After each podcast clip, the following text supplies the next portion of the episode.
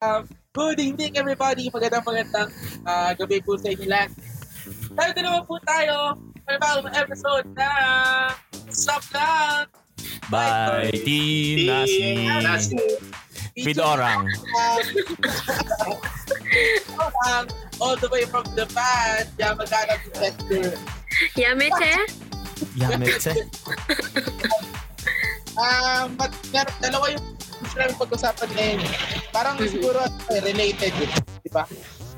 Una, siyempre, Mother's Day ngayon. So, pag-usapan natin yung mga nanay natin. Pag-usapan natin yung mga kadakilaan nila, mga um, mga pang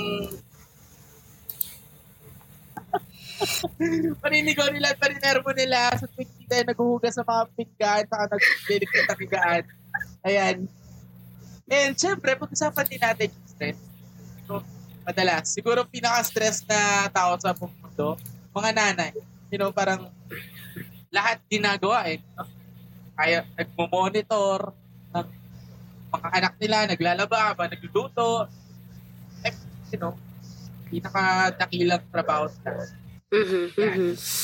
Yeah, okay, yeah. sige. Ah, mag ano muna tayo, mag-eat muna tayo first sa mga nanay natin. Kay nanay, Mama Flor, ayan, um, at Mother's Day. Uh, saka sa lahat ng nanay out there na kapag-anak at mga kilala ko. Mhm. Sa mga kapatid ko, Happy Mother's Day. Ayan, ayan. Kayo din, mag-greet din kayo. ha? Yan. Ayan, ayan. Happy Mother's Day kay Mama. Ah, binigyan siya ng cellphone kanina eh, pang TikTok. Oh! Wow naman! Sana all. Kasi na-addict na siya nanonood ng TikTok. Kaya, di nagamagalan kami. Yeah. Nagtitiktok So, na rin siya. Oo. Pa-drop, pa-drop po ng account, pa-follow. Di ba kapangalan ko yun? Si, Oo. ano, Tita Andrea. Andrea. Yan. Hmm. Shout out din. Mga Uh, Andrea happy Mother's talaga. Day sa ate ko. Tsaka kay Ate. Jam. Kay Ate Jam, ano na eh, nabuo na. Oh! Pero wala pa. Ay, seryoso ba? Oo. Nag-asawa na si, ano, Ate Jam? Ah. Hindi pa, hindi pa, hindi pa. December pa, Tagal December. na. Ah. pero yun. Yung kuya mo, Jack! Di ba, dati crush na crush ko yun eh. May jowa na, may jowa. Ay, eh. jowa, may jowa. Nasa likod ko nga eh. Hello po. Sino yung jowa o yung kuya mo? Pareha, silang dalawa. Ay, okay. Stay strong. Stay strong. Oh. Ayan, Ayan. mama ni Larry. Ay, oo. Actually, nabati ko na si Ermat. Ayan. Happy Ayan. Mother's Day ulit, ma'am. Okay. Tsaka dun sa ate ko. Yan, happy Mama Mother's Day po. Magiging Ah, mama mo na rin. Ah, tsaka sa nanay din ni Joanne. Kay Tita Ella, Ah, Happy Mother's Day. ayun. Naks. Yan! Malakas, malakas na Ang, daw. ang malakasan. Plus 10 Ang malakasan. Kay mama, mama ni Ora. Ah, ito. Ito, maganda yung kwento kasi kanina sabi niya sa akin, Nak, anong, ano, anong regalo mo sa akin? Wala kang regalo sa akin ng birthday ko, tsaka ngayong Mother's Day ah. Sabi niya ganon. Sabi ko, pasensya na kasi yung, ano eh, yung, yung ano, salary ko ng dalawang buwan, hindi naman buo. Sabi ko ganon. Tapos, maya-maya, ayan na, dumating na yung surprise ko sa kanya. Tapos sabi niya, eto, eto, babasahin ko, hindi ko pa pala binubuksan. Sabi niya, pa-surprise pa more. Sabi niya ganon. Ayan. So, yan. Happy Mother's Day pala kay Mama at saka sa, yan, sa mga mother dyan sa out there. Ayan. Happy Mother's Day. Yon. Happy Mother out there. Mother out there. Rhymes. Okay, sige. Um, bago tayo tumawid, tumawid sa next uh, topic natin, syempre, ano, ah, siguro share as um, ilang medyo Mother's Day, Mother's Day yung effect natin today. Um, sa tingin nyo, ano yung pinaka-selfless na nagawa sa sa inyo ng nanay? Dramahan pala to, no? Naman ba to? Ah, Selfless and siguro, ano, nakakatuwa. Something like that. Para mabalik. Oh, Jack, ikaw. Siguro, ewan ko, lagi na rin kinuwento ni mama dati. Kapag, ano yung mga mama, nagkakwento. Pag Oo. inari ka ng siyam na buwan. Ah, Hindi, tama. pero, ayun, tawag dito. Siyempre, di ba madami kami? Apat kasi kami. Tapos sunod-sunod, one year gap lang, halos. Oo. Yung one year lang, one year lang yung gap na hindi sunod-sunod. So 1990, 1991, 93, tsaka 94. So dati, ginagawa niya, kapag tumatawid kami, syempre si Papa nag-work eh. Ginagawa niya, syempre dalawa lang yung kamay niya, tinatawid niya muna yung dalawa. Tatawid niya muna. Tapos ibabalik niya. Babalik siya, tatawid niya naman yung dalawa ulit. Ganon kami tumawid nung maliliit pa kami. so, lagi yung isa may kasamang mas matanda. Kanari ako, kasama ko si ate. Para bantayan ako ni ate. Oh, bantayan mo muna yan. Tatawid muna kami nito ni Jet tsaka ni Jam. Ayan, tatawid niya muna.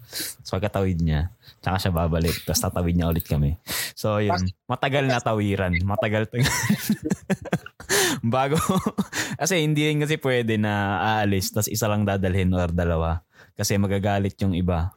Magsiselos. Mama, ba't di kami kasama? Hmm. So, ayun. Eh, dami namin eh. Para kaming quadruplets na sunod-sunod. So, kailangan pagbigyan lahat. ayun. Yun lang. Ah. Okay, hilarit naman. Ano nga ulit yan? Tanong? Ayan, di nakikinig ah. Hindi, ano, dami kasi customer eh. Sinasimulate ko lang, sorry. okay, okay. Go lang, go lang. Okay lang. Ah, pinaka-selfless sa naman. Selfless na, ah, Oo. na ginawa ng mother. Ng mother ko sa akin. Ah, Ay, hindi. Ng Nakakatawa. mother mo sa akin. siguro mother ko na lang. Mother ko sa'yo. sa, para sa, ano, sa tingin ko wala naman eh. Um, Wala. feeling ko wala talaga. Kasi, ano eh, talagang sobrang sipag ng nanay ko eh. Alam naman ni Jack. Talaga, kasi di naman din kami, di ba, ano, di naman din kami mayaman. Talagang lahat ginagawa niya. So parang sa tingin ko, yung mga simpleng bagay lang na hindi, kunwari may mga gusto kong bagay na hindi nabigay sa akin. Hindi ko naman siya ginagawang big deal. Kaya sa tingin ko, hindi hindi pagiging selfless para sa akin. Yun lang. Oo. Oh, Okay. Ah, ora, ano pa?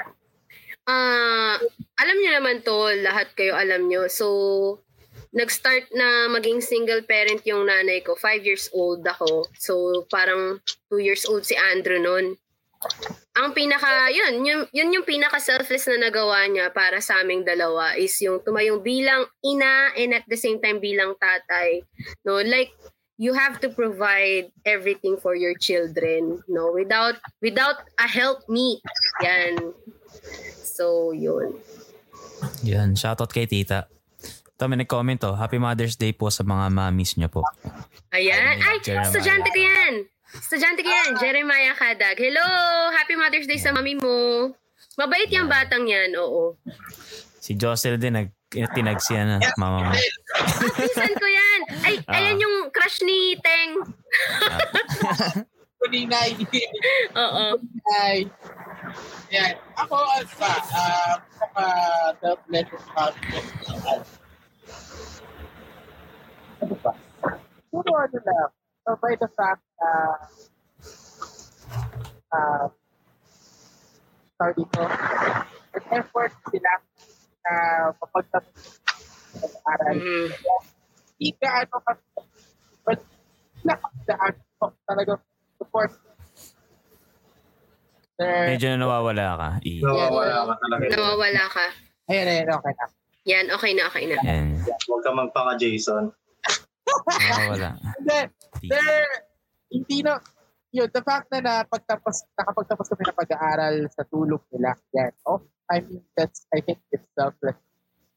Mm. Pero ano, um, tawag dito, hindi, hindi talaga, dahil siguro dahil sa hirap ng buhay. So, kinailangan din namin kumayod. Pero, ayun, siguro sa amin, sa, sa part ko, yung supporta lang yun. Naka, okay sa let's go to. Yun. Okay, so, ah diretso tayo sa ah That's good. stress. Distress. Stress. Yan. Lalo na yung mga nanay natin, sobrang legit na stress yan araw-araw, di ba? Parang, siguro wala. Sabi nga nila, pag, ah, pag siguro talaga naging magbulan ka, walang araw hindi ka mag- Not unless, uh, iba yung mindset mo sa pagpapamilya. Kasi, parang, kapag na mayroon ka ng anak, parang sabi nila, you always have to thank for the better Tumamay. children, your family, ha? And ano pa, next pa. Hello, hello. Hmm. Ayan, okay na. Ayan, hello, hello, ayan. So, yun nga, parang, uh, that was saying, yung mga mothers natin, parang, there, walang araw sa buhay nila na hindi sila nag-stress kasi nga parang you have to think about your family more. Okay, so ngayon, tayo naman, syempre, hindi tayo nakakaligtas sa stress. Diba? So tayo, lalo na ngayon, na nasa uh, edad tayo, makapag-isip natin kung ano yung gagawin natin in the future. Paano pa tayo mag-hustle? Paano tayo makakaipon? At paano tayo mag-success sa mga susunod na araw? Okay, so pag-usapan din natin, pag-usapan natin ngayon, how do you distress? Yan. Paano kayo tumatakas sa mga problema nito? Paano nyo nire-relax? Start tayo kay Jack Black. Mhm. Sige, sige. Wait lang, may naisip ako iyan eh. Kasi bakit kanina nung sa ano natin, okay naman yung mic? Okay naman. Oh. Hindi, yung sa, sa shooting. Baka ganito, wait lang. Quick troubleshoot. Baka all this time, ganito yung nangyayari. So, punta ka dun sa cam mic mo. Tinan mo nga yung audio mo kung anong nakapiling mic.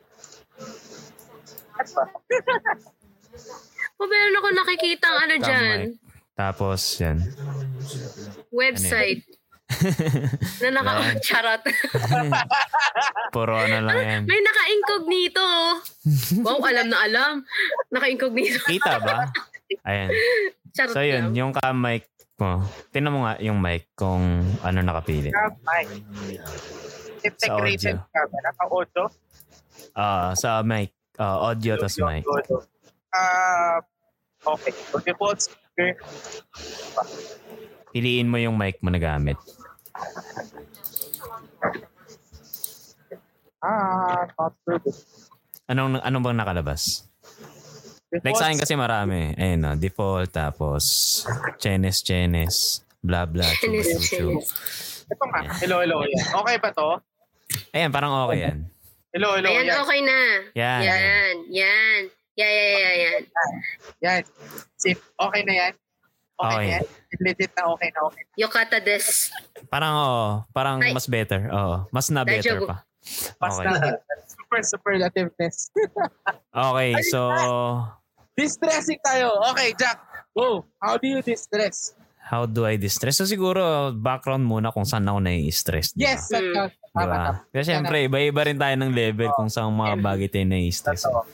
So siguro mostly ang stress ko naman sa work. Di naman sa work. Siguro yung idea lang ng working. Hindi naman siya specifically doon sa work. Pero nakaka-stress lang na like ngayon, nai-stress na kasi mag-Monday na ulit. So, so ayun, yung mga ganung bagay. Mostly yun lang eh. Siguro isa pa, minsan sa games nakaka-stress din. Pero at least enjoyable naman siya in a way. So mostly sa mindset lang siya. So sa work, uh, mostly ang ginagawa ko pag nai-stress ako. Um, thankful din ako kasi yung work ko naman, hindi naman siya kailangan na tutok ka talaga. Bawa 8 hours a day. Work lang lahat ng gagawin mo. Oo, kasi may, may work din ako before like bawa sa mga BPO call center, di ba? Hindi ka pwede mag-break eh. Kung lalo na kung kung queuing, di ba? Wala kang pahinga. So, yun. Thankful ako. Thankful ako na yung work ko is pwede ako mag-break anytime dun in between in between dun sa or dun sa shift ko.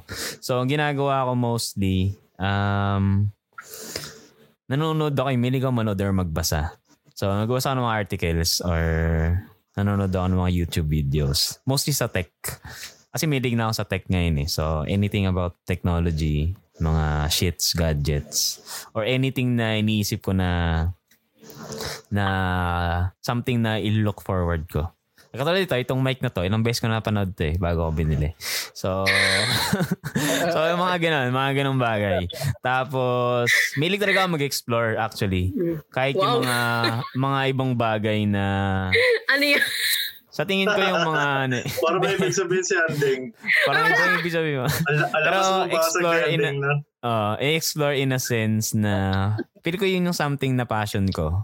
Pero hindi siya, hindi ko siya pwedeng gawing pang work nga sa ngayon. So, mostly passion ko ngayon is mag-explore ng kahit anong mga mga bagay, mga bago or or mga something experience na gusto kong ma-achieve. Tapos, katulad nga nito, buti nga inayan nyo ako sa film ano eh. Kahit nga wala, kahit nga one line lang ako dun eh. Okay na okay lang sa akin. Kasi hindi naman yung pag-arte yung ano kay. Hindi yung pag-arte yung gusto ko talagang maano. Gusto ko makita yung mga tao kung paano sila nagka-come up dun sa mga bagay. Paano na po produce yung isang buong film. Oo. So, yung ganong ano, yung ganong knowledge, yun yung gusto kong ma-achieve. Kahit wala ako dun sa part na yun, ah, gusto ko nakikita ko yung buong proseso. So, mostly ganun lang. So, I think ang masasuggest ko lang sa mga nagpapadistress, um, find something that you really like na gusto mong makita. So, kung ano man yan, kung pagsasayaw man yan. Kasi, karamihan sa atin, ah yung yung ginagawa natin ngayon, maaari hindi yun yung passion natin. eh. Napag-usapan natin sa mga ibang episodes. Mm. Yeah, yeah. Nangyayari na yung ginagawa natin ngayon, yung passion natin is hindi siya nag incur ng money or di ka pwede mag-profit. So, one part sa, eh, no, pwede natin gawin ay yung passion natin in between dun sa work natin, lalo na kung na-stress tayo, pwede siyang balik-balikan. Like kung drawing man yan, sayaw, kanta. So, para lang mabalik yung feeling na, ayun, masaya ka at buhay ka. Ayun. Tama. Ayun na sa akin. Okay. Larry, ikaw ano naman nagpapastress sa'yo at saka pagka distress Nagpapastress. Bukod kay Joanna eh. Sabi ko na ba sa ano eh. Sasabihin ito Hindi, eh. joke lang. Hindi. Sa akin, normal naman kasi sa akin sa business talaga. Ang dami, ang daming, ang daming, ano, ang dami talagang ah, factor para ma-stress ka, lalo na sa business. Unang-una yung mga customer. May mga iba kasi na hindi ganun kalawak yung isip para maintindihan ka agad. Ah, meron ding kapag ka nararatel, nararatel sa mga ano, sa mga delivery, sa mga sa mga preparations. Ang dami, madalas talaga sa business. Sa buhay ko naman ngayon, parang wala naman kasi doon din lang din umiikot yung mundo ko eh sa paggawa ng mga strategic plan pagdating sa business saka magdagdag ng mga assets. Tapos sa pag ano naman, sa pag-distress naman ng, ng ano ko, sa sarili ko. Basketball talaga noon eh, before nung talagang pag, pag ano, pag ah, na-stress ako, lalo na nung nag-aaral ako dati. Basketball talaga, sobrang ano, sobrang, wala lang. Kasi parang makakalimut, ewan ko dito kay Jaco na lagi ko nakakalaro to dati ng bata pa.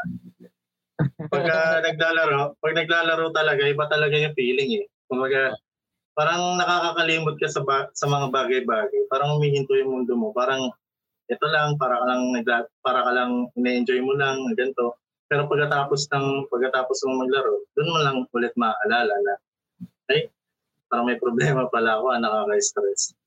Saka ngayon, ah, sa business nga, di ba, tulad ng sabi ko, madalas ako ma-stress sa mga customer, sa mga ibang bagay, basta involved sa business. Ginagawa ko lang ano, ah, nanonood lang ako ng mga motivational videos. Hmm. Kasi minsan dadating din sa point na panghihinaan ka eh. Kapag ka na-stress ka talaga. Minsan nga nagkaka-anxiety pa ako eh. Pero ang ginagawa ko na lang, ah, nanonood ako ng mga motivational videos para para maano rin, ma-counter ko din yung mga overthinking ko. Sa isip ko yung mga lumalaro na what if ganyan, what if ganito. Gawa nga rin kasi ng stress din. Yun lang, yun lang yung, ano, yung paraan ko para para makalimutan din yung mga ganun ba. Ayan. Napakaganda. Ora. Ako, kasi nung dumating ako dito, hindi, before ako dumating dito sa Japan, sa bahay, ang ginagawa ko lang, natutulog, tapos, ah, nagtitake ng shower, tapos papasok ng ng ano, eskwelahan, ganun lang. So wala akong ginagawang ano, household chores, ganyan. Nanay ko lahat gumagawa nun. Nung dumating ako dito, doon ko na-realize kung gaano kahirap nang walang hindi mo kasama yung nanay mo, tas ano, ikaw lahat gagawa. Yung tipong gagawa mo na lang sana ng lesson plan, hindi ka pa makagawa ng lesson plan kasi gagawin mo, magluluto ka pa para sa sarili mo, tapos yung, yung bahay, lilinisin mo, mag, aano ka, mag, you, you, you'll do the laundry, di ba? Tapos kung ano-ano pang mga dapat mong gawin, ganyan. So, dun pa lang, na-stress na ako. And doon naman sa primary work ko, hindi naman ako masyadong stress doon eh. Kasi mababait naman talaga yung tao doon. But doon sa part-time ko, yun, medyo stress ako doon. Kasi bago pa yun eh. And kailangan makagain ka talaga ng, ng estudyante. Kasi halimbawa, uh, meron kang anak, iyan. Gusto mo matuto ng English yung anak mo. So parang bago mo i-enroll yung anak mo doon sa English school na yon, magta-trial lesson muna siya kasama yung magulang. Pag hindi mo nagustuhan, wala. Wala kaming, ano, wala kaming estudyante. So parang sa akin nakasalalay kung papasok ba yung estudyante or hindi. So ganon, business talaga siya. Unlike dun sa primary work ko na turo ka lang kasi sa klase yun eh. Sa ano eh, uh, tawag dito, public school yun eh. Ito kasi private to. Ganon. So yun yung nakaka-stress. And uh, anong ginagawa ko para ma-distress ako? Um, kung kung usapang pera, sa bahay lang ako, nanonood ako ng, ng movies. Pero kapag kami extra akong pera, nagda-drive ako. So yun, nakaka nakaka-distress talaga yung pagda-drive. And at the same time, uh, natutunan ko sa Japanese yung mag-onsen. Alam niyo yung hot spring. Oo, oh, oh yung mag-onsen ka tapos after nun mag magsasona ka ganyan. So nakaka nakaka-distress talaga 'yun. And at the same time yung ginagawa din ni Larry na ano, nakikinig ka ng motivational uh, speeches ganyan kasi totoo 'yun, darating talaga sa sa punto na ano ba to, parang paulit-ulit na lang yung buhay ko, yung mga ganyang bagay. So 'yun. Ganun yung ginagawa ko. Wow, sauna. Dito sa Pilipinas, sauna eh. Araw-araw. Ng tanghali. Oo, grabe. 51, 51 degrees. No, sa Dagupan. Seryoso, yeah, sa, 51? Sa, dag, sa Dagupan, oh. What the heck? Oh, grabe, Highest, grabe. Kani, oh. kahit nga dito sa kanina. amin kanina, sobrang init talaga. Grabe. Grabe naman. Masusunog na kayo dyan. Ouch. Climate change, climate change talaga. Oo.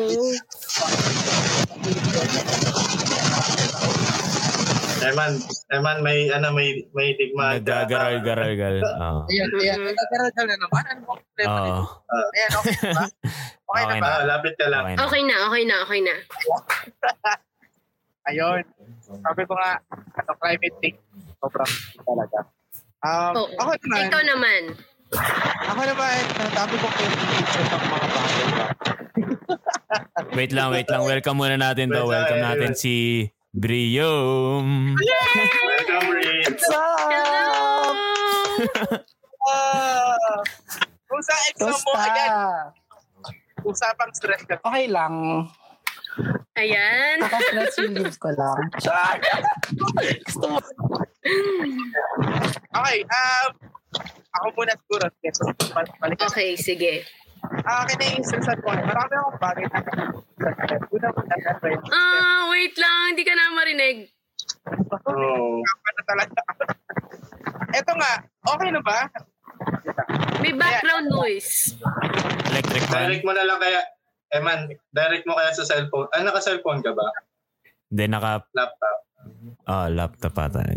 Siya. What is Try cellphone kay Eman? Hello. Hindi na no, no, no, yun. Ano yan? Hello, hello, hello, hello, hello. Yan, mas okay, okay yan. Parang okay, oh, okay. Sige, sige. Okay. Try ulit natin. Take, take three. Yan. take three. Hindi. Um, ayun, so marami akong kiniisa sa mga bagay. Una, siyempre, yung nangyayari pa rin ng pandemya, nakaka- nakaka-stress yung um, incompetence ng pamahalaan.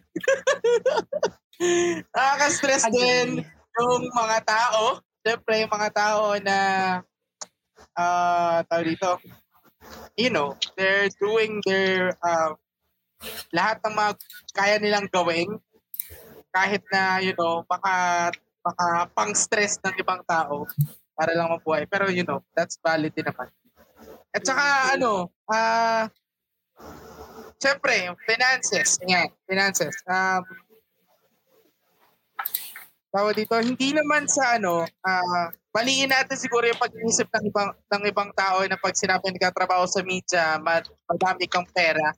Mhm. Then, so, gaya po ng mga normal na manggagawang Pilipino, um, ganun lang din po yung mga sinasahod namin. Tapos, yun, syempre madami ring responsibility and adulting. Tapos, yun. And, uh, ano pa ba? Yun lang naman. Yun lang so far. Hoy, Ian, gusto ko yung sinabi mo na yun na, na ano, kapag ka nagtatrabaho sa media, parang ina-expect na, hoy, mayaman Yes. na yan. Same Oh, din, sa pagiging Yes, din. OFW, ayan. Yes. Para sa lahat na, hindi lahat na nag-OFW, eh mayaman na po. Yes, Kaya nga po totoo. nag-OFW, ah kasi kulang yung pera dito sa Pilipinas. Totoo. Ah, ganun din sa media. Kahit naman sa trabaho. So you, you, you huwag niyo pong i- i-overestimate lahat ng mga Mhm.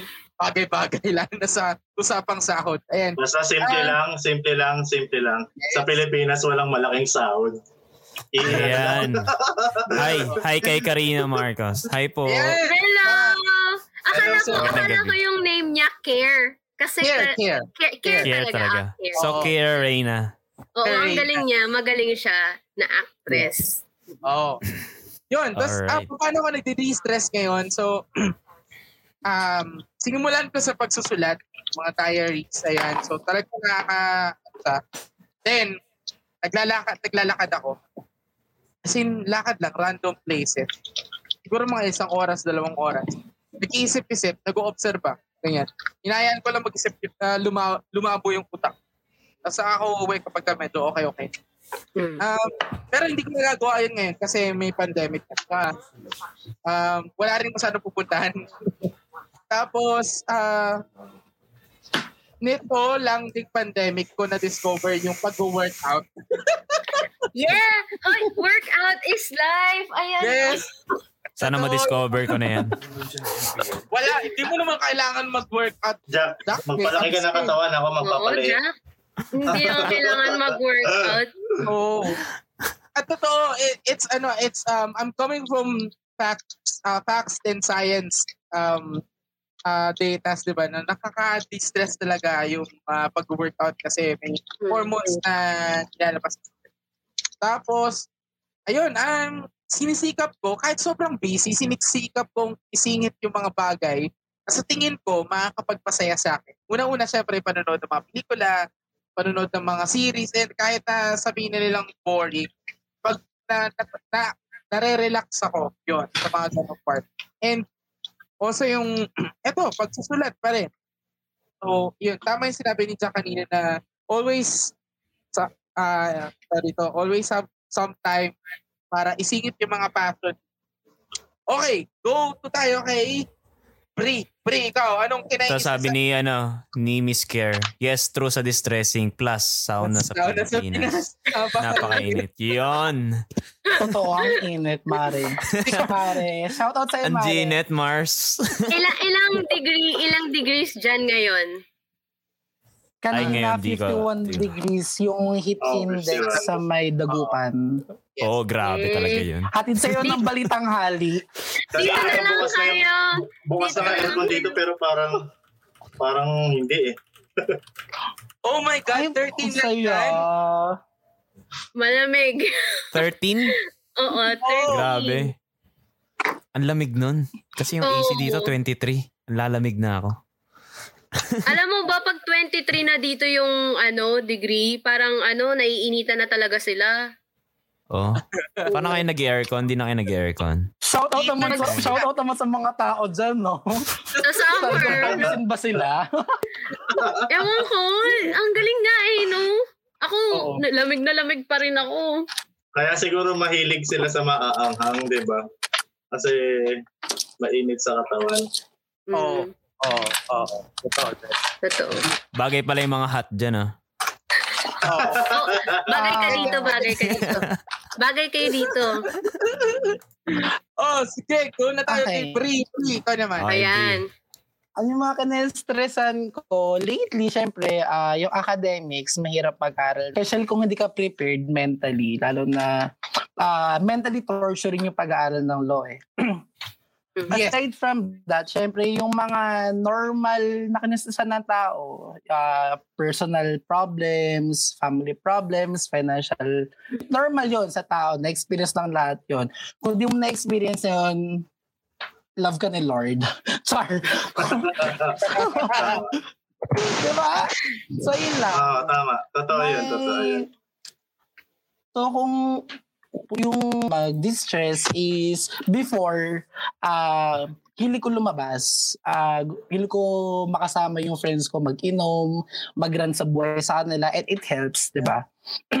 Pero ngayong pandemic kasi, doon ko na-realize na yung, di ba? So, hindi ako nag-inom mag-isa, hindi ako ganun ko weird. Pero, uh, doon ako, doon ako nag-start mag, manood ng anime mag-isa, yung ganon parang ay ni pinaka means ko mag-distress yung i-shift yung yung utak ko hindi ko maisip yung mga problema. Second, yung uh, before, ang hindi ko mag-online shop. Yung mag-shopee tas everyday. Yayamanin! Rich kid! Sana all. Ano ba? Yung baon, yung baon lang yun. Yung walang baon. Tapos kung kayo online shop niya, mga mamahaling alak. Yun, uh, oh. Ayun. Pinokolect. Hindi. So ngayon, na-realize ko na temporary happiness lang yung nabibigay. Parang after mong ma-receive yung order, nabuksan mo na yung package, tapos wala na. Parang, mm. okay, ito na yung in-order ko, wala na. Hindi siya financially helpful. Tapos yung temporary happiness, hindi siya worth it para sa binigay niyang happiness nila. So guys, stop online shopping. Char. Yun lang. Impulsive buying. Yun yung tawag doon, di ba? Okay lang naman mag-online shop. Ako may tinata... Naniniwala ako sa 30-day rule. Ah, oo. oo. 30 alam niya yan, alam niya. Ayan, 30 days ka mag-iisip bago ang bibilin. True. Minsan Paano kung tapos na yung sale? Minsan nga 3 day sale lang. Di, pero kasi napaka-effective talaga. Five, ako kasi, five. Totoo. maluho din ako eh. Maluho ako eh. Tawag doon, uh, may mga gusto kong bilhin agad. Lalo na kapag may hawak akong pera. Pero Mm-mm. gawa nga nung may policy ako sa sarili ko yung 30-day rule. Pagdating ng thir- pang 30 day na, parang wala na eh. Parang wala nang ano, wala nang charisma yung gusto mong bilhin before. Parang wala na. Parang marirealize mo hindi pala talaga kailangan. Oo. So, i-prioritize mo lang talaga kung ano yung kailangan. So, Mm. pero, Siguro yung mga bagay, maganda yung mga bagay na mag improve ng self mo. Or Ayun. magke-create ng more opportunity. Ay, oo. Totoo yan. Nag-invest ako dyan, Jack. Mag-invest ka sa mga Mag-invest ganong mga bagay. Oo. Maganda rin siguro yung mga paunti-unti like mga damit. Maganda rin siya eh. Pero ngayon kasi pandemic, wala nang mapag-flexa ng damit eh. Kasi Oo. Totoo. Dati wala, dati wala akong alam sa... pati ano, sapatos, sa- 'di ba? Yung sapatos din Oo, na. sa sapatos hindi na talaga. Hindi ako nag ano, hindi talaga ako nag nagpe-peke diyan. Kasi yun talaga mabilis masira kapag peke. Ganon din ang magagastusin mo, di ba? Kasi pag nasira, bibili ka rin agad. Pag nasira ulit, bili ka rin agad. Magandang Yung topic to eh. Magandang topic yun eh. Mga ano ba yung mga what to buy and how to Ah. buy. Yung mga bagay. Maganda yeah, rin siya. pwede yan. Pwede yan. Oo. Pwede pag-usapan. Usapan. okay, ah, nga pala kanina, Bri, like, syempre dahil, dahil Mhm. Mother's Day yun, so pag nag, nag-share kami ng mga bagay na ah, sa tingin namin na selfless acts ng mga magulang namin sa amin. Sa, tsaka special Aw. shout out sa nanay natin. Ikaw, Oo. Yan. Shout out kay tita. Oo. Tita. Natatawa ka sa umo libre yung Ah, parang iba yan ah. May tao ba dyan sa ano mo? Sa puwitan mo ba? Wala. Hindi. Okay. go, Bri. Ah. Una first. Second, ah selfless act ng mother. Selfless act ng mother ko. siguro yung putting our safety first before hers. Yung ganon. Kasi ngayong pandemic, may mga business kami and then one of our business kasi is uh, online uh, palengke. So, kami, kaya naman namin, capable naman kami bumili sa palengke, pero mas gusto niya yung siya umaalis. Siya yung namimili. For me, that's a selfless act. Going na yung risk of um, paglabas-labas lang just to provide kung ano yung mga kailangan namin for everyday, ano yung mga gusto namin bilhin. di ba? I mean, health, nirisk niya yung health niya just because kasi we have our family din. Yan. Eh. And that's very sweet of hers, diba? Shout out kay Mami ni Pretty. Yan. Happy Mother's Day. Shout, Shout out out sa'yo. Ma. Hello po, happy, happy Mother's Day po. Happy Mada. Mm-mm. Mother's Day. Ay, nakalimutan pala tayo, no? About, about sa mga mothers. And, um, since pag-usapan natin yung mga inaantigan ng puso natin, mga nagawa ng nanay natin para sa atin. Ano naman sa tingin ninyo, yung mga maliliit na bagay na kinaiinisan ng mga nanay ninyo na ginagawa ninyo? Start na ako, una-una kapag nakakawala ako ng Tupperware at saka galit na galit. Na parang hindi na ako yung nana, hindi, na, hindi ako yung anak niya. Ang anak niya talaga yung Tupperware at saka yung payong. Yan. Oh. Hindi alam ko bakit mo laging nawawala mga Tupperware niya. Saka mga payong niya. Yun. Okay. ah start tayo kay Orang. Orang. Ah, ayun. So, maganda yan. Alam niyo yung pag naliligo kayo, tapos basang-basa kayo, tapos pupunta kayo sa kwarto, tapos dripping. Alam mo yon pati yung, buhok mo, nagdi-drip, di ba? Oh. Ganyan. Tapos sasabihin ng nanay mo, ano ba yan? Gumamit ka ng ano, ng tuwalya mo. Gamitin mo yung tuwalya mo. Hindi yung lalabas ka ng hubad-hubad. Kaya nga may tuwalya ka eh. Yung ganyan. Tapos yung, syempre magsusuklay ka, di ba? Suklay, suklay, ganyan. May mga, eh ako pa naman, nalalagas yung buhok ko. Sobrang dami talaga. Tapos sabi niya, ano ba yan? Yung buhok mo, ganyan. Laging nalalagas. Sabi ko, meron ba akong control doon? Parang ganun. So parang ang gusto niyang gawin, parang ang gusto niyang gawin ko, ano, tawag dito, pagkatapos kong magsuklay, ano, ah, parang walisan, ganyan. Oh. Eh, hindi ko nga ginagawa. Wala nga akong ginagawa sa bahay. Tulog, tulog, kain. Tapos, pasok lang talaga ako. Ganun. Yun, maliit. Okay. Next, si Larry. Larry, ka naman. Yun sa akin, yung kabataan ko kasi dati, di ba mahilig nga ako mag-basketball. Mm. Tapos may, mahilig din ako magsugal noon dati. Ano sa sugal? basketball ah. Sa basketball, yung pusta-pustahan. Ganun. Ah, Tawag doon, ah, kapag ka natatalo kasi kami, lalo na ako, pag naglalaro ako ng basketball, lagi akong umuwi, nangihingi ako ng pera. Mapingi ako ganito ganyan. Hanggang siguro sa isang araw, nakakalimang beses na hingi na ako. Lagi sinasabi ng nanay ko, ano ba yan, ano ba yan, hingi ka ng hingi. Hindi tayo tumatay ng pera ah. Laging ganun lang, laging sinasabi, di ba? Laging hindi na tumatay. Pero minsan naman, kapag ka meron naman, yung mga, te- yung mga nakakapagtaka naman sa mga magulang natin, bigla na lang dudukot na gano'n, di ba? dito talaga Bibigyan siya ka na si Bibigyan ka na si kwenta. Yan yung madalas, yun yung madalas sa aking ano, madalas sa aking inaano ng nanay ko.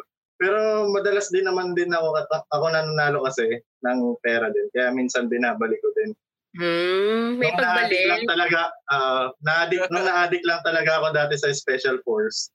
Na laro, SF. yun talaga lagi. Oo, oh, SF. Sobrang addict ko nung dati. Naalala niyo sa galing school. municipal? Ah, yung galing SF school, boys. tipong galing, ga- Ah, yeah, galing yeah. school, Hmm. yung tipong pag, pag ah, uwi mo, agis mo na lang yung bag mo, tanggal uniform, palit damit, takbo agad sa computer shop, ganun. Ganun sistema ko dati. Tapos nakungupit ako dati, aminado naman ako doon. Kasi syempre, Ilang oras ang, ano mo, ilang oras kang nagstay sa computer shop?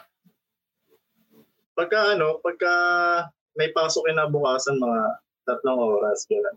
Pero kapag ka, ano, kapag ka Sabado, Linggo, inaabot ako ng 6 hours. Tapos, basketball muna kasi unahin ko. Gagawin ko sa basketball, Araw. ano muna ako, para kikita muna ako ng pera sa basketball, yan, ganyan. Tapos yun yung gagamitin ko. Pag wala na yan, manghihingi na ako. Tapos maririnig ko na naman yung salitang hindi tayo tumatay ng pera. Kapag pabalik-balik ako. yun lang, yun yung pinakinaiinisan sa akin ng nanay ko. Pagdating naman sa gawaing bahay, wala naman siya masabi kasi talagang tumutulong naman lang. Ano Lar? Anong akala mo sa akin? Tumatain ng pera? Ganon, ganon? Oh, pero pero dudukot din naman ng ganun, di ba? Oh, Tapos dudukot din naman ng ganun, di ba? Tapos bibigyan ka ng 50 o kaya 20. Wala rin naman. Ganun, Alam mo, minsan pero sa ganun lang mananay. Sa mga lang nanay, no? Kala mo portal papuntang Narnia. Uy, ginawa ko rin yan ah. Ginagawa ko rin yan dati. Nung high school. Oo, promise. nalagay Kasi, sa bra yung pera. oo, kasi yung mga, tag- kasi taga-tramo ako eh. Yung mga Oo. teenager doon, yung mga teenager doon na babae, dito rin talaga nilalagay. Kapag bumibili sa tindahan, eh, may tindahan yung tita ko, tapos Oo. magbabayad na sila sa akin. Dito kinukuha, kaya ginagaya ko sila. Dito kumukuha, pabili nga? Malboro, tsaka Snow White, ay Snow White, Snow Bear. Barya, hindi, yung ano mismo, parang ano Papel, nila, papel. Maliit na purse, coin purse. Ayan. coin purse. Ah, okay. Okay. Kala- Ayan. Okay, sige. Si Jack naman. Pero nakakatawa lang kasi, no? Okay, sorry, wait. Sa akin, ano yung ano, yung ki- kinisan sa'yo ng parents mo? Oo. Yung Ah, maliit ayan. lang na bagay ba, tapos kinaiinisan nila. Di ko alam. Si mama, naiinis siya kasi ang pangit ng sulat ko. So true. Nakakainis nga yung sulat mo. Naiinis siya. Tapos, naiinis din ako kasi nung, nung nag-aaral pa ako, lalo ng elementary high school, hindi ko maisip kung bakit pinagbabawalan pa rin ako maglaro kahit top 1 na ako. Wow, Yeah. maglalaro ako ng ano, PlayStation. Pinaghihigpitan pa din ako maglaro ng PlayStation. Nainis sa nanay ko, mag-aral daw ako, ganyan, ganyan. Sabi ko kasi matalo ako nung ano, ni Flora ni Kaya, Laurel yung top 2 namin. Lagi yung sinasabi sa akin yun. Sabi, mag-aral ka. Sabi, maglaro ka isang oras lang. Sabi ko, isang oras lang. Tapos kapag makulit talaga, tinatago yung, kasi may PlayStation kami dati. Tinatago yung controller. Tinatago yung Competitive controller. yung nanay mo, no? Oo, oh, competitive talaga siya. Tinatago yung controller, tapos sinanap namin yung controller. Nung naalam na namin kung saan na, ano, tinago niya naman yung saksakan, nung adapter, nung ano, nung PlayStation. Ang hirap talaga, ang hirap. Oh, competitive. natalo Competitive. mo naman, natalo mo, natalo mo. Pero, Oh, lagi naman siya every year. So, ang ano doon, oh, nung grade 6 lang hindi. Nung grade 6 Mm. top 2 na ako eh. Pero straight from 1 to 5. Pero yung ano ko doon, pati kasi bakasyon. Pag ano may yung pagbakasyon, ito ah, trivia to. Trivia. Pinagsusulat ako ng nanay ko tuwing bakasyon, pero ganito pa rin yung sulat ko. Pinagka-practice niya ako magsulat palagi. Di ko alam kung bakit. Wala na talagang i-improve yung sulat ko. Pero pag bakasyon, sabi niya, oh, hindi, hindi naman yan. Nung elementary lang. Di, oh my God, ano ka? Kasi iniisip niya na yun yung magpapatalo sa akin kay Floran. Yung sulat ko. So naghahanap siya ng weakness ko. Ano bang weakness ng anak ko? Ang weakness ng anak ko ay pagsusulat. Ang pangit ang sulat niya. Ayusin mo ang pagsusulat mo para perfect ka na. So mga ganun. Nainis lang ako. Totoo, totoo. Tsaka dati, dati Ang lang competitive. yung nakalaro si Jaco, no? Si Jaco, no? Di ba sa amin, sumasama madalas din yan. Kami nila Ah. ng Wayne, yan. Ah, Tipo mararamdaman mo kay Jaco, no? Pag nakalabas siya, parang parang kala mo aso na parang Oo. galak na galak na gagalak ano Oo. ba sobrang ligaw. Lagi pa nila akong inaasar kapag lumalabas ako ng bahay. Lumalabas ako ng bahay tuwing brown out. Pag brown out sa palo. Matik yan, makakalabas na ako. Walang choice eh. Sabi, Uy, Jack, brown out. Nice, nakalabas ka. Naalala. Tapos, yun na sasamantalay na namin. Ah, minsan, mag, ah, ano yan, na mag-rubik's yan sa harap namin. Minsan, Ah. magbabasketball, makikilaro yan siya sa amin. Oo. Kaya, kaso nga lang madalang, kahit gusto Madalang niya sa makipaglaro sa amin, oh. Uy, Kahit wait lang. Eh, makipaglaro taga ng Sampalo lagi. ka rin? Oo, taga Oh, taga Sampaloc si Larry. Ah, Oh. okay. Akala ko multi. Hindi, Hindi, oh. oh, hindi. Yung si Dati, Joanna. ngayon lang. Oh, si Joanna. Ah, Ah, okay, Oo. okay. Pero dati, Sampaloc din siya. Sa likod ng bahay namin sila nakatira dati. Oo. Ah. Oo. Meron pa nga yan, kininis ako talaga. Nainis din ako dati. Kasi inaano din ako ni mama kay Larry. Sabi, tinan mo yan, si Larry, ang sipag mag-aral. Gayahin mo yan. Oo, kasi nung high school kami, di ba? High school kasi si Larry nakikita niya rin nag-aaral. Nung, kita sa bintana Kalat-kalat namin. eh. kasi. Oh, kalat-kalat Oo. kasi yung gamit ko lagi pag nag Oo, kasi hindi ako nag-aaral. Kaya lang, si Oo, Larry, parang tinan mo nakwento yan, ni oh. Jacko nun sa akin Sipag, yan. Oh. Mm. Competitive eh.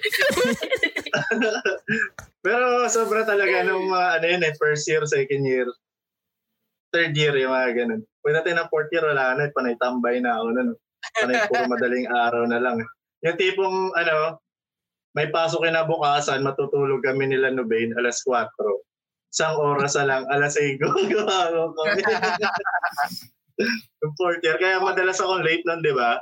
Tapos tulog palagi sa classroom. Ang tatag. Tambay. Okay. Thank you. Thank you, Jack. Ayan, si Bri naman. Bri, ikaw Ayan naman. yan. Eto gusto kong marinig. Oh, yes, yes, Yan. yes. Mga bagay Sa akin na... dalawang bagay lang naman. Mm. Dalawang bagay lang naman nainis sa akin sa'yo. Yung pagising ko. Pagising ko kasi, hindi ako na hindi ako masayahing tao, hindi ako nakangiti, di ba? Tapos sabi niya, "Ah, kayo ka na kasi makapagising mo. Sabi ko, ma, kasi 4 ako natulog, tapos 6 pa lang, di ba? So, gusto mo, good morning, ma! Tapos sigurado pa na agad ako. Like, ma, Good morning! Oo, Ganun, ganun na good pagising morning mo na. everyone, no? gusto, gusto, diba? Gusto na yun sa akin. Pangalawa, itong law school kasi hindi na ako nag, ah, lahat ng damit ko na color black. So every day, naka-black animals. Kung mawala tayong magagawa, black na lahat ng damit ko. so, wala. Ay, di, wala na. Ito, puro black na lang ako. So, galit na galit siya sa akin lagi pag kumakain kami. Wala na. Parang sabi niya, parang lagi may patay. Sabi ko, Maka, masanay ka na. Tinanong mo, ano bang gusto, ano po bang gusto niyong kulay ng damit ko? Tinanong mo. Oo. Rainbow po ba? Hindi ko nga natanong eh. Hindi ko nga natanong eh. Gusto ko nga sana mag-pink. Baka ma- magulat siya. ganun. Oh, Surprise. try mo minsan. On? Wednesdays, we wear pink. Wala na nga akong ibang kulay ng damit. Pati nga polo ko sis black na eh. Pota. Eh. Road to Ayan, black talaga na. Yan kasi yung mga bagay yan. Yun, those are the, uh, the things na parang, uh, you know, parang nakaka-lessen ng, ng pag-iisip, di ba? Kapag, parang si, ano, si Mark Zuck- Zuckerberg, di ba? Oo. Damit niya, great. Parang sa, parang meron ako nabasa na article, parang, parang yun, isa yun sa mga technique, parang hindi ka na masyado mag-isip sa kung ano pang mga gagawin mo for the whole day, di ba? Parang mas ma-lessen Mhm. yung stress. Parang that, that Totoo those are the things na Mm. uh, nakaka- Distress, distressor Oo. din siya. distressor din siya. Share ko lang. Hindi ka, hindi ka na mag-iisip eh. Oo, kasi unlike before, 'di ba? Nung nung pumasok na ako sa law school, medyo marami na taong pumapasyon, papasok lang ng school nakapasyon. Talagang akala mo makipaggera sa runway. Nakakatawa. Con- naging conscious na ako sa anong kulay, kung tama ba yung partner nung blue ko na polo, tapos yung khaki, hindi, yung mga ganun. So, ginawa ko na lang, nag-stick na lang ako sa isang kulay. Tapos basta maayos lang yung pants ko tsaka yung shoes ko, that's enough. Tapos kung sanang susuotin ko, ah i-render ko na lang para magbasa or ah i-planuin ko yung mangyayari sa buong araw which na nakatulong naman kasi less time yung natitake niya. Share ko lang. Yes, yan. Okay, okay yung mga, okay yan talaga. So, kung gusto ninyo na medyo mas ma-lessen subukan ninyo maging monochromatic. so, magsusuot ng mga damit. Pwede rin wag na magsuot eh. Kabahay lang Pwede naman. rin, pwede rin. So, samahan niyo. Oo na magsuot. Hindi, joke lang. Sa akin mostly, mga ano ko ngayon, wala na yung mga prints eh. Kasi nakaka-stress din yung... Bumili ako sa mga plain. Mga plain na dark. Mm. Yeah, yeah, dark, yeah. Ano, para madaling partneran. ano pa ba? Ano pa ba mga ah, related sa stress na issues natin sa buhay? Ah... sa tingin ko, dapat yung sa stress, parang dapat overtime. Though, kasi nandyan yung palagi. Dapat laging, parang nalilesen yung ano natin. We try to hindi na ma-stress. I mean, yung level of stress natin sa isang bagay.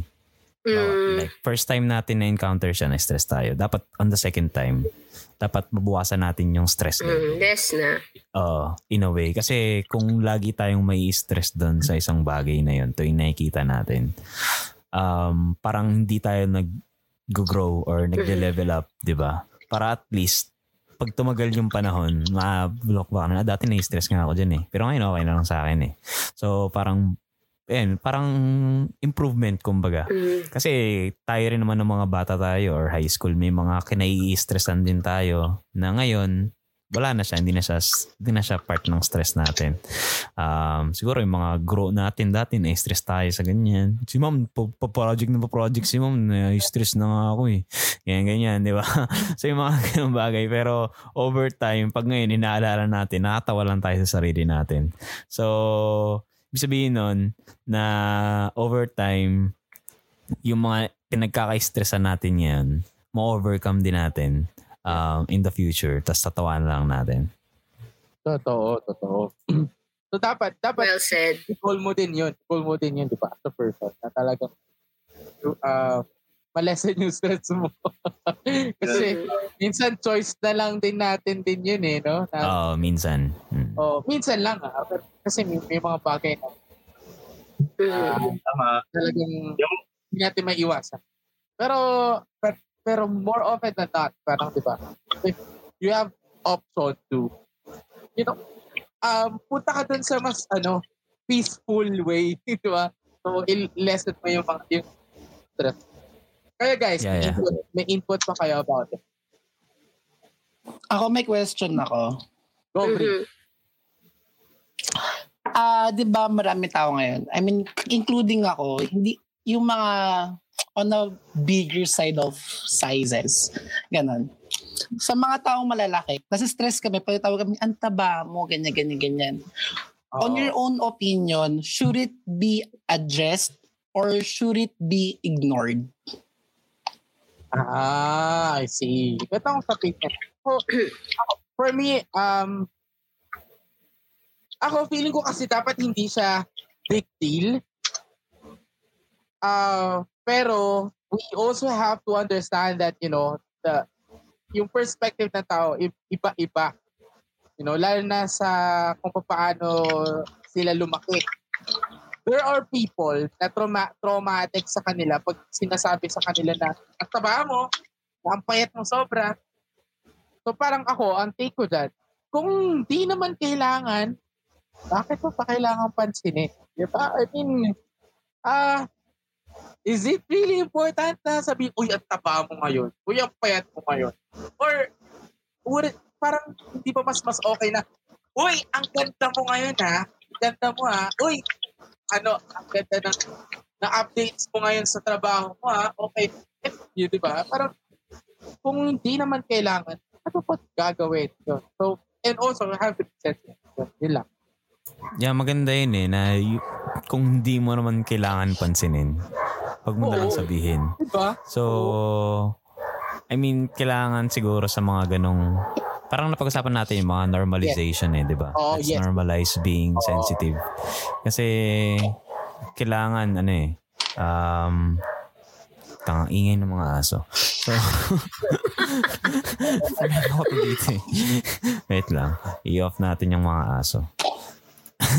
so, Noise cancellation. Ayan. Ayan, off natin. Okay. So, ayun. Um, ano sinasabi ko? Ayun. So, dapat kung di naman natin kailangan, maging, maging sensitive tayo. Um, dun to sa mga nang, ano ah, pa, kung nakita mo, tapos parang, uy, parang taba niya. Kailangan ko kayang pansinin. Ma-open kaya siya. Siguro na-stress siya lately. So, siguro dapat bago natin, parang nag apply yung 30-day rule eh. Pero hindi siya 30-day rule. Siguro mga 10-second rule or 10 20 second rule na kailangan bago mo punain yung isang bagay or sa, sa nakikita mo, pag-isipan mo muna mga 10 times kung okay lang ba. Kung hindi, di ba siya ma-offend um, in a way. Kasi yung mga ganun, nakakabigla kasi minsan eh, no? Totoo. Parang pag sinabihan kayo, no? Huh? Ah, At saka ano- Awkward siya. Parang may, ang awkward. parang, parang may, na, parang may naalala ako dyan ah. Ano lang. Okay lang naman yun. Okay lang yun. At saka Sa totoo yun, yung self-awareness. Oo. Ah, Uh, self-awareness. Tsaka ano, kilalanin mo rin kung sino yung sasabihan mo nun. Baka kasi sasabihan mo, hindi mo pala ka-close or Tama, tama, tama. acquaintance lang pala, ganyan. 'Di ba So, ano yun mo rin kung ano yung relasyon mo dun sa taong yun bago mo siya sabihan ng ganong Titimbang, comment. titimbang. Oo. Mm. Oo. Ayun. Siguro yun yung isa. Yun yung sa outgoing part. Yung sa ano naman, nagre-receive. Ah, minsan kasi, sig- siguro sa akin, iniisip ko na lang din na hindi kasi nila alam or hindi sila sensitive enough. Yeah. So, I'll charge it to them na lang na kasalanan nila yun. Na sinabi, Mhm. sabihan nila ako ng ganun. Pero hindi ako ma-offend in a way, in a sense. Kasi alam ko, sila naman yung nagkukulang. Kasi hindi nila naiisip na ma-offend ako. Ah, so, ayun. Siguro yun. Yun yung maging, siguro as a receiver, though hindi siya mag-apply sa lahat ng personality, sa lahat ng tao. Oo. Pero, we can practice. Kasi hindi natin siya mapipigilan eh. So, para lang hindi tayo ma-stress, isipin na lang natin na hindi sila mahal ng mama nila. Hindi, hindi naman ganun. pero, hindi, pero, oh, parang, that's easy way. That's easy way to say it, di ba? Pero Mm. parang isipin mo na lang na hindi sila aware sa ganung bagay, na hindi sila self-aware na nakakasakit sila. So, sila na. Kasalanan nila yun. So, yun. Be the bigger siyang, ano, person. be the person, di ba? Ayun. Mhm. Good luck. Oh, tama ito, tama ito. That, that's another way of like, aesthetic. Parang, That i-address natin sila. oh, No? yes, yes. Ikaw nga Mm. pangit, i-question ko ba? Ganon. so, joke lang. Huwag niyo gagawin yun. Hindi, pwede, pwede mo naman yun gawin kung talaga super close na talaga kayo, di ba? Mm. Pwede yun, magre, ano, rebut. Pero, ebe, pero Ay, siguro, joke po yun. Huwag niyo seryosohin. Pero siguro, ano, huwag din na lang pansinin. Din o kasi uso kasi yan eh, na lalo na yung mga girls na sabi, oh, hindi ka pa nag-aasawa. Oo, mga ganun, di ba? Yung mga Mm. ganun comments din eh. yan. Lalo na yung mga matatanda.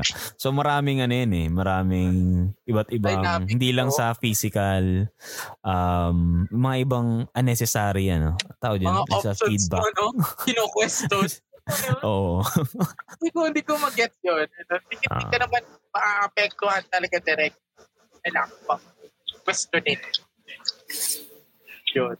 Yung, yung sa akin naman, ano, yung sa akin lang, ako hindi ako mabilis ma, ano eh, ma-proud or mainis sa mga bagay. Pero niya, kahit, di ba, taba ako, may marami nag nagpipiro sa akin, laki-laki mo, ganyan. Maraming sinasabi na ano. Pero sa akin wala lang, parang Oo. Wala eh. Kasalanan ko naman kung bakit rin ako naging ganito. Mm. Kumbaga sa akin, kung ano naman yung sasabihin sa akin ng ibang tao, okay lang. Kasi kapag ka binigyan ko siya ng pangalawang kahulugan, ibang kahulugan, parang ako, ako lang din yung talo eh. Ako, ako lang din yung magdadala din. Sabi nga nila, good vibes lang eh. Kumbaga, Mm-mm. kung ano yung ano, kung ano yung hindi nila nasabi sa yung maganda, yung bahala na sila. Basta yung yung sa'yo lang at least hindi hindi sa'yo nagmula yung mga ganong salita. Hindi mo ibabalik sa kanila, di ba? Oo. Kasi Ngitihan mo na lang, ngitihan mo na lang yung, ngi- Oo, parang ganun lang. Kumbaga, marami naman tayo, hindi naman lahat hindi naman lahat perfecto eh. Uh, I mean, wala naman talagang taong perfecto. Lahat may kapintasan.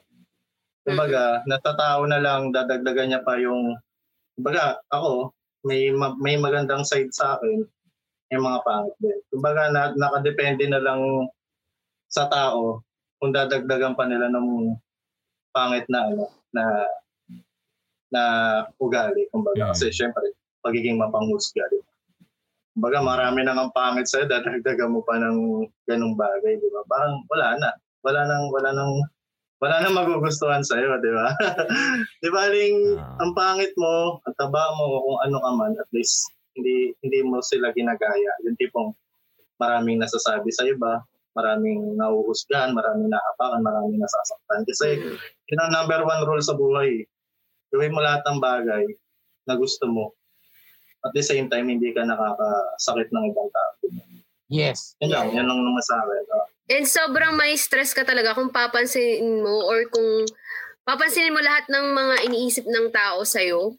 Kasi wala ka Oo, namang kon- wala ka namang control eh Control kung ka. anong iniisip nila sa'yo. Ang Oo. ang may control ka kung Yung paano mo yun, oo, kung paano mo yun iiwasan.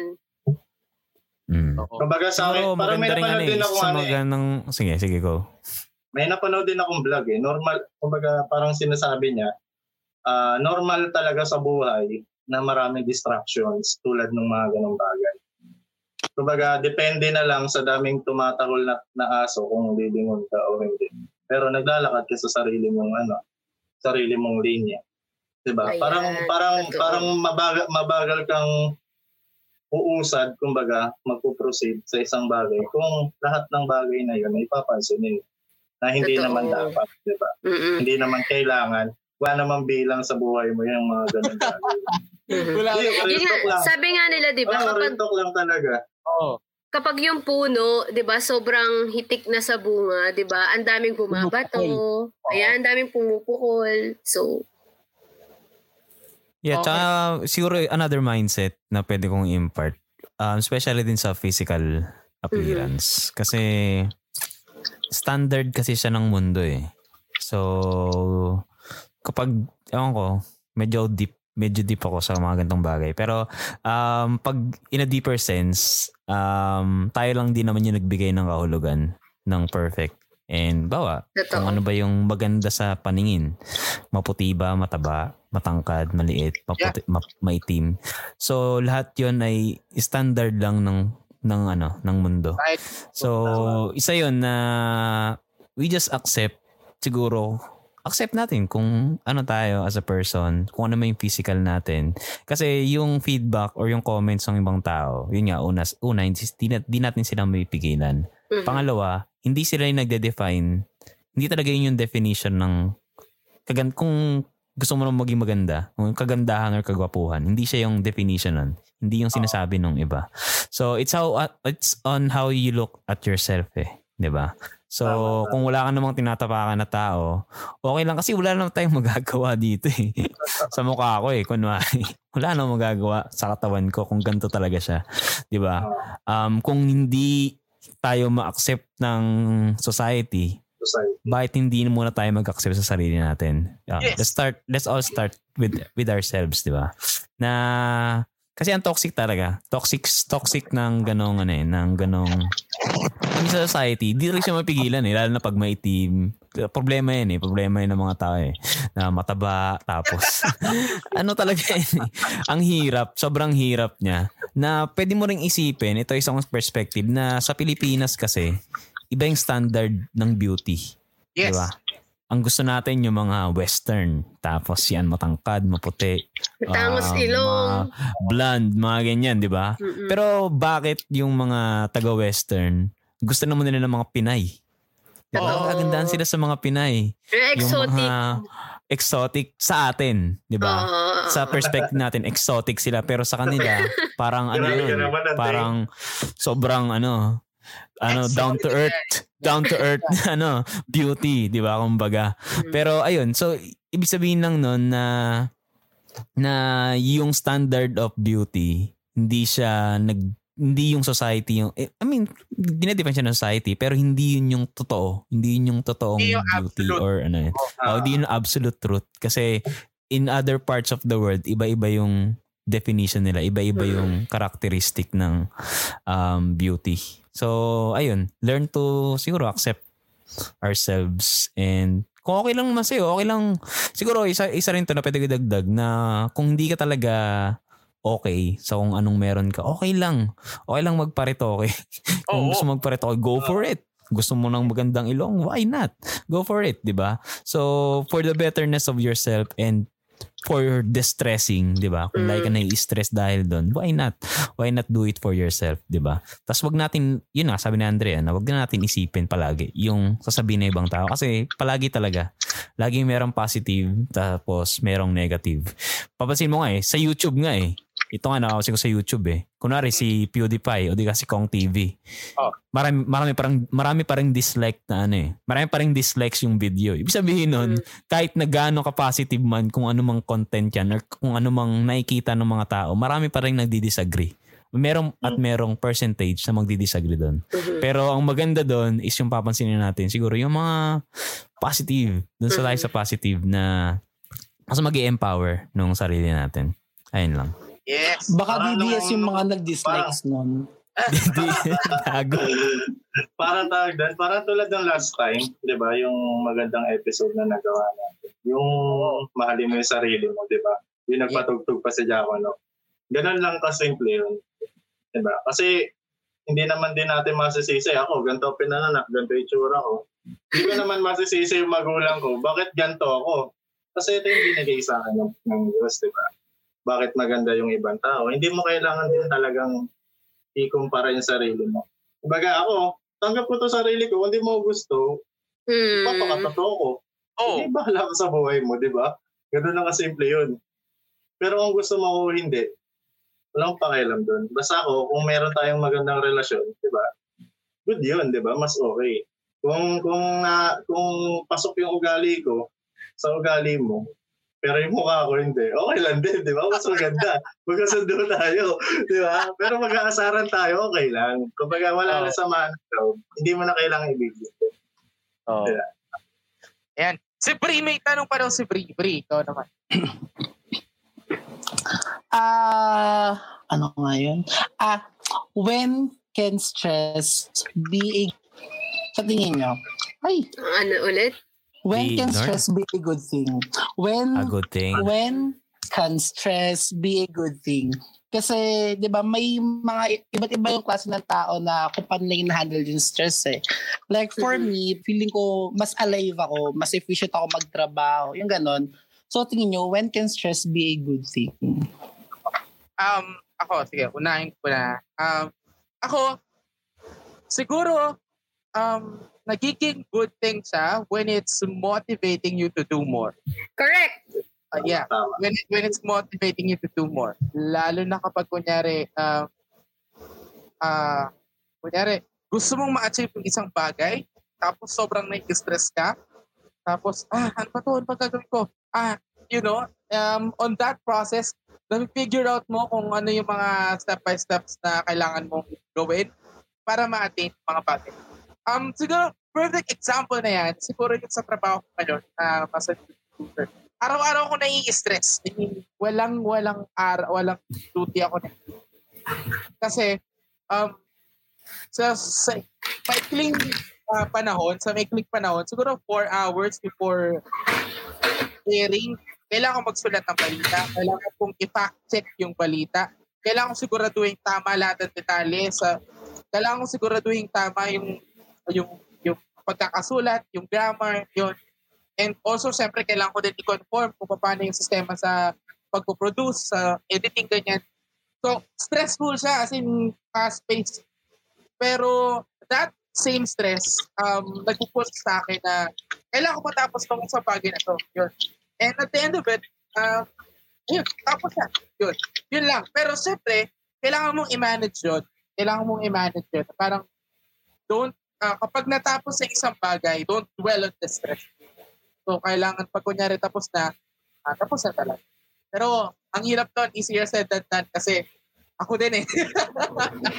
pag may stress na talaga ako, tapos nadadala ko siya hanggang sa bahay.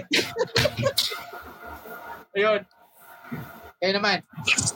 Mm, sa akin, mostly kasi yung stress ko, um, pwedeng kagagawan ko kasi, mostly, kasi nag-procrastinate ako, tapos may stress na ako, kasi wala na akong time para tapusin yung gagawin ko. Um, or tuwing, lalo na sa work, pag nai-stuck ako sa isang bagay, tapos hindi ko na siya masolusyonan, tapos nakailang try na ako, na-stress na ako, di ko na alam kung paano. Um, siguro one way na good thing siya, kasi tuwing nai-stuck ako, lagi akong nag-iisip ng bagay na gawin yung pinagkaka-stressan ko on a different way.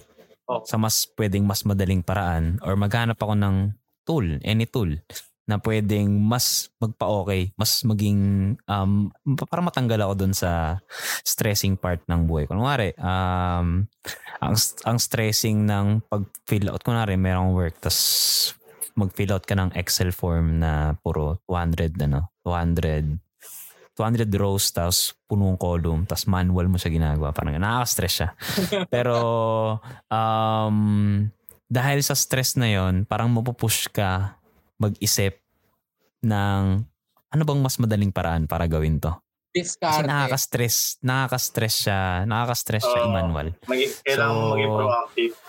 Mag-isip ka ng ibang paraan na okay siya gawin tapos na hindi ka mai-stress. Na wala kang wala kang ano.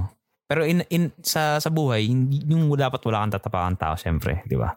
So may, meron yan palagi sa lahat ng bagay na ginagawa natin, merong mas okay at mas fit na paraan para sa atin. Ano? Para sa atin ah, na parang tailored talaga para sa atin. Kasi may mga bagay na parang tao dito na ginaguide tayo na gawin mo to kasi si ganito, ganito yung ginawa niya. Pero it might not work for you. Tapos na-stress ka na. So find your own way na okay ka lang, go with the flow. Tapos sobrang easy lang para sa'yo. Ayun. Okay. Ah, Eyo, oh, Orang, ikaw, baka may point ka pa. Um, hindi, ano, agree ako sa sinabi mo na nagiging good thing yung stress kapag ka pinupush yung tao to find ways dun sa problema or sa stress na yon Kasi, to be honest with you, kaya naman ako nandito sa Japan kasi dahil din sa stress. dahil din talaga sa stress.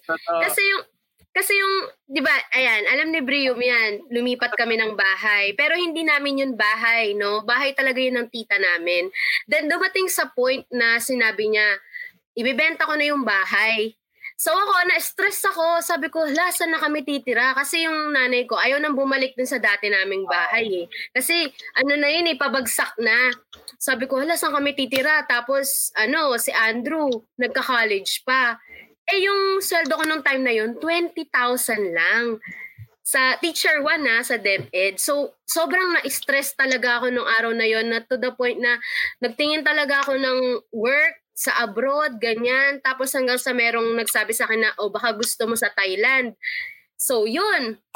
Parang sige, ano, nag, nagpa-interview ako dun sa may-ari ng school, dun sa Thailand, ganyan.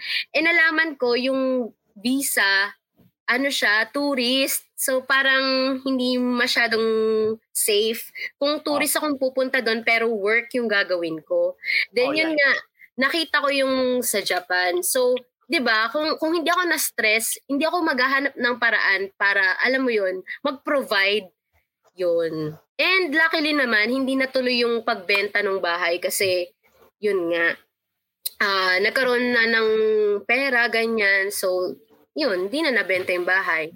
Ayun. Pero still, that's my main goal din naman talaga na, kaya naman talaga akong pumunta rito para mag-provide din talaga ng bahay. Though hindi na siya ibebenta. Kasi 'di ba, you know, uh, you have to have your own house, 'di ba, in the future. Totoo. Mahirap makisama, alam niyo 'yan. Yeah. Ayan. Okay. Ah, Larry, ikaw may points ka pa? Yung sa akin, Yan, wa- kailan? parang, parang same lang din kay, ano, eh, kay Jaco na eh. Kapag ka nandun ka na sa puntong na nandun na, na-stress ka na, kumbaga hindi mo na kailangan, ano, hindi mo na siya maiwasan, di ba? Mhm. Naririnig na ako. Yes, yes, yes. Yun lang, parang dun, dun yung ano eh, papasok yung pagiging critic, yung parang makapag-isip ka ng critical, kumbaga, kaya mong maging critical thinker, di ba? Kumbaga, paano mo siya ma-outplay, ma-outdoor yung isang stress. Tama nga naman sa Jaco, no? kailangan mo lang din talagang mag-smart work. Pero sa akin kasi ang ginagawa ko, pino-proactivate ko muna agad yung mga bagay, mga possibilities na mangyari kapag nag-desisyon ako ng isang bagay. Diba? Na alam ko na involved yung salitang stress nga, diba?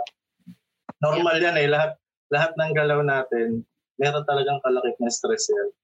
Kahit nga naglalaro ka lang, mapilayan ka, nakaka-stress, di ba? Pero dapat expect mo kung paano, kung paano mo ma-proactivate mo yung mga bagay na gano'n. Para at least expected ka na na possible mangyari yun. So para maiwasan mo yung yung stress or malesen mo na lang din yung mga ganung bagay. Para at least ready ka, meron kang plan, plan A, plan B, hanggang plan Z na sinasabi nga ni Andy. Diba? Kasi the more na napaganda mo yung isang bagay, lalo na kapag ka, nakapag-decide ka, tapos gagawin mo pa lang, mas ano, mas uh, makakapag-isip ka kapag ka nandun ka na sa puntong nangyayari na, di ba? Yes. Yun lang, ganun lang, ganun lang, ganun lang ang style ko, ewan ko. Kumbaga, nililist down ko yung mga possibilities na maaaring mangyaring maganda or mga pangit na mangyari para ma ma ma doon ma mapagawa ako ng ano ng ng possible na ways kapag nandun na magawa ko siya di ba para maiwasan ko yung mga ganung bagay Ayan. yun lang, Okay. Sige. So, uh, those are really good input. So, ano tayo? Wrap up na tayo. Um, last word siguro. Um, message on the stressing sa pag-handle. Um, start ulit tayo kay Jack.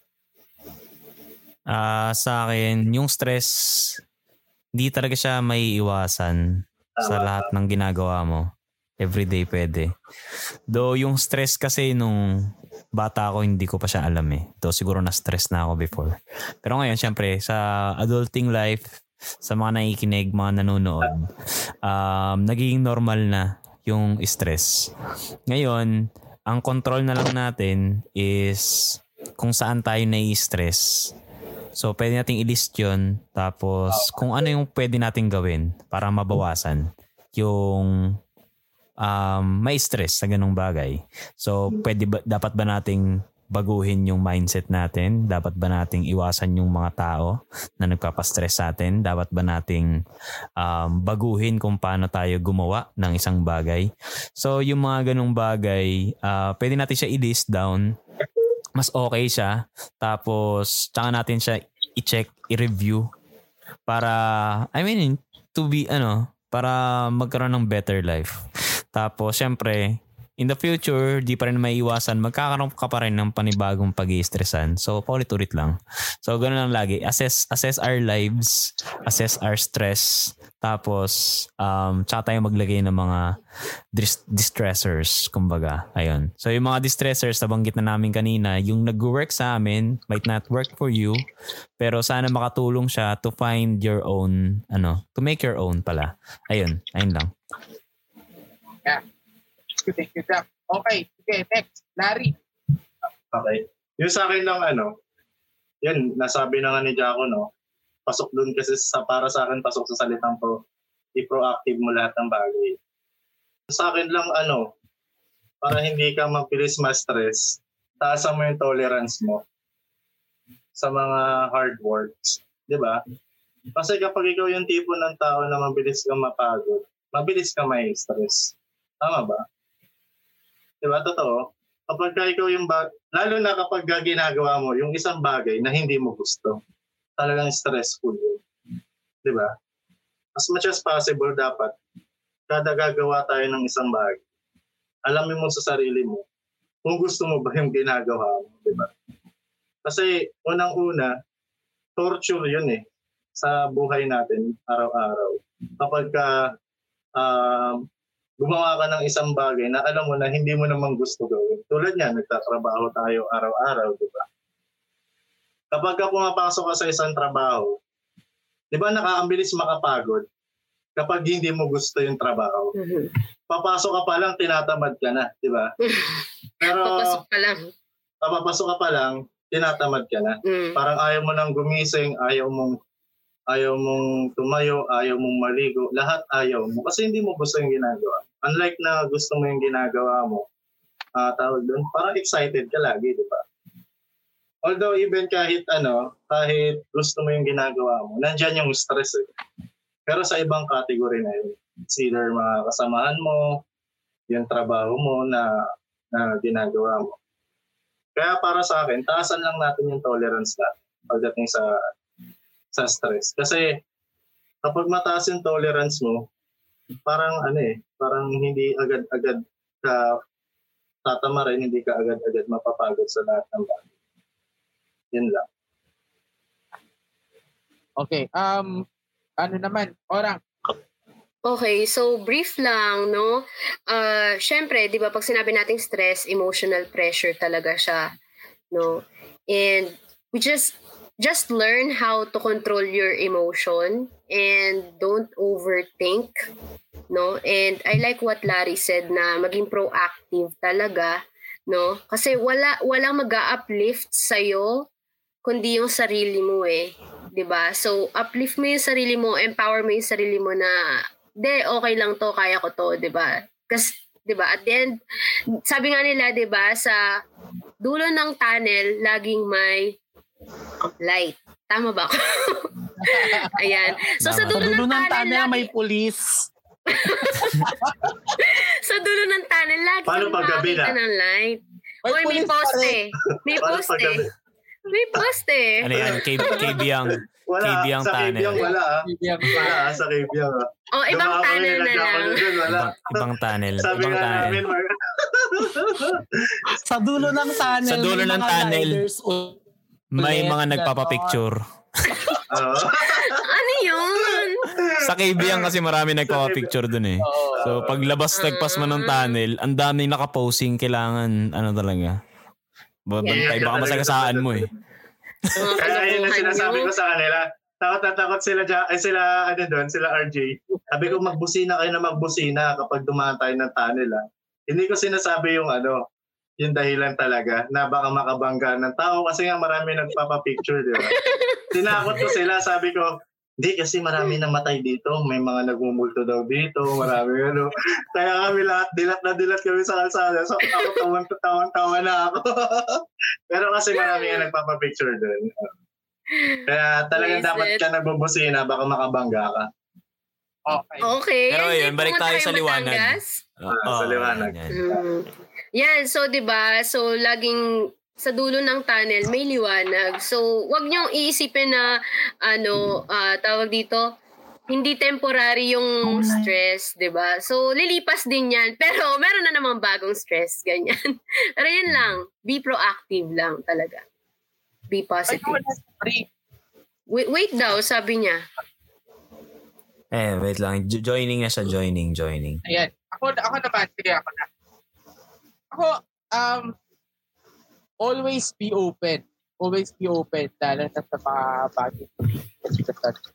Um, what I mean is, parang if hindi mo na talaga kaya, i-share mo talaga, i-share mo. Ah, siguro naman, meron kang ride or die, friend. Or kung wala man, sulat mo. Something like that. Para kahit pa paano, ma, ma-release. Tapos, yun nga, ah, tawag dito, hanggat maaari, kung meron kang option to to, to choose peace over um, Stress. stress, Mhm. piliin mo yung kapayapaan. Totoo. Tawa mo na. Spare yourself. Parang, paano ba? Kung sa tingin mo may mas, kung kunyari, eh, may mga bagay na, kunyari, may nakakaway sa'yo, ganyan, nagpapastress sa'yo, um, assess mo talaga kung sa tingin mo worth it pa ba yung worth it siyang patulan o hindi. Kung hindi naman, ano, wag na, wag na. Sayang energy, sayang yung oras, sayang yung yung effort, di ba? So, yun. And, yun, always go back to your happiness and your purpose. Kung bakit mo ginagawa yung mga bagay-bagay. Para nare-revisit ka sa, ah, para dito, kung sa, anong gagawin mo? Kung i- so ito, magpapatuloy ka ba sa stress na yon na kung solusyonan mo na lang pa siya o Mm. kailangan mong gumawa ng ibang way para, you know, maalis ka sa position. Something like that. Yan. Okay, si Bri naman. Brief lang din. Char. okay. So, if you're stressed, uh, first, siguro, you should have, uh, ma-realize mo sana when you will need help. 'Di ba? There's nothing wrong for asking help sa mga taong alam mong makakatulong sa'yo. Second, if you need break, take a break. no, huwag mo i-deprive yung sarili mo ng bagay na kailangan ng katawan mo. Kasi, doon ka mag mas magpa-function ng maayos. Ay. 'Di ba? Magpa-function ka ng maayos yung if you have enough sleep, Yeah. if you have enough rest, 'di ba? If will make you more efficient, then go. And then while taking a break, 'di ba? Or gumawa ka ng action plan kung paano mo atakihin yung stress o na, kung paano mo i-deal yung mga problems na yon step by step and then 'di ba one or another matatapos mo rin yan um second avoid drugs don't use drugs guys pag nasa stress kayo. Tama. Tama. Hindi, totoo yun. Oo. Pero may iba kasi talaga, yun talaga yung distress nila. di ba? Don't recommend it. Don't recommend Oo. it. Mati-distress ka nga panandalian. Hindi natin. Yung health mo naman magsasuffer. Mas stress ka rin kasi sa health mo. Siguro magandang point din yun eh, na hindi lahat ng way ng pagdidistress. ay valid. maganda. Valid. Uh, so, nga, there are healthful ways. May mga healthful ways para mag-distress. And drugs is not one of them. Eman. Di ba? Masaya nakakausap tayo ni Eman. Oh, yeah. Ito yung, ito yung ano niya, distress niya. Isa sa mga Yes. paraan niya. di ba? Actually, yes. yes. Actually, di ba? Ako, ah, kam- kami lang ni Jack lagi. Tara na, G tayo, G tayo. Tara na. Oo. Kasi gusto ko rin ng kausap eh. Oh, Nabobore na ako dito. Matanggal ng stress. Work from home ka ba? Kayong lahat, work from home? Oo. Ever since March, work from Ako home lang na hindi. ako. Okay. Ako hindi. Kaya Mm. di ako Matagal na. Matagal na. Di ko nakikita yung mga friends ko. Mahina yung Jobless freelance ako. kayo. Grabe. Ayan. Oh, Student ka pa. ayan, okay na tayo. Okay tayo dun sa mga points na yun, no? Para sa lahat ng mga nakikinig sa atin dyan, mga kaidaran namin, saka mas mga bata sa amin, ayan. Ah, sana makatulong sa inyo yung mga mga pinagsasabi namin. Ayun, those are just um options and opinions. But uh, you, you still Mm. have your own your own ways, ika nga, para pagandahin yung mga araw ninyo. So kung ano man yan, make sure na hindi kayo makaka pang-stress ng ibang tao. Di We have 4 million viewers. Yes, hello sa 4 million views namin. okay, sige. And I think that's it. Ayan, so for today, maraming maraming maraming salamat po sa lahat ng tumutok. Upo ulit si Ian. Ako naman si Jack. Nakamute ako, nakamute. Dapat si Bri yung una, di ba? Kasi, ano, al- Oo nga pala, alphabetical. Alphabetical. Okay, take two, take two, take two, take Take two. two. Okay, Si okay. Ian talaga una magsisimula. Si Okay. Ian, sabay sunod Ah. si Bri. Maraming maraming maraming salamat. Ayan, ako ulit si Ian. At ako si Bri. Ako si Jack. Ako si Larry. Ako si Orang. Kasi kung alphabetical, ako dapat una, di ba? Hindi. Si Orang ka daw eh. Si Ora, si Ora. Ayan, natit... Ah, Ah, usap, usap lang. Bye, Team Nasnip. Nasnip. Thank you sa mga late. Pakinggan nyo na sa Spotify. Oo. Yes. Uy, we have Yan. 7 million viewers. Hello. Ay, Yeah. parang mag magkaibigan, may seven na. Ayan. Check nyo na sa Spotify, guys. Actually nga, chinecheck ko. Ah, yung Spotify. Nagot ako 17% ng listeners taga-US, 3% taga-Kuwait. Hindi ko alam ba't, ano ba 'to, mga OFW ba to? Ba't Tagalog yung ah, podcast natin ah? Bakit sila Baka may nakikinig ng subtitle. Baka may subtitle. Lahat ng mga nakikinig sa US at Kuwait, ayan, hello kayo. Yes, hello. Yan. Hello sa inyo. Hoy, ipa-plug ko na rin yung ano ko, YouTube channel ko. Oo nga. Yan. Go, go, go lang. Guys, don't forget ha, mag-subscribe kayo sa YouTube channel ko, Orange Orang. So yan, yung content ng vlog ko is about sa Japan at sa kung ano-ano man. Ayan. Alright. Alright. Happy Mother's Day ulit! Bye-bye! Happy Mother's Day. Mother's Happy Mother's Day. Day. Sa mga Ay, mothers ina, happy Mother's Day. mag-mother.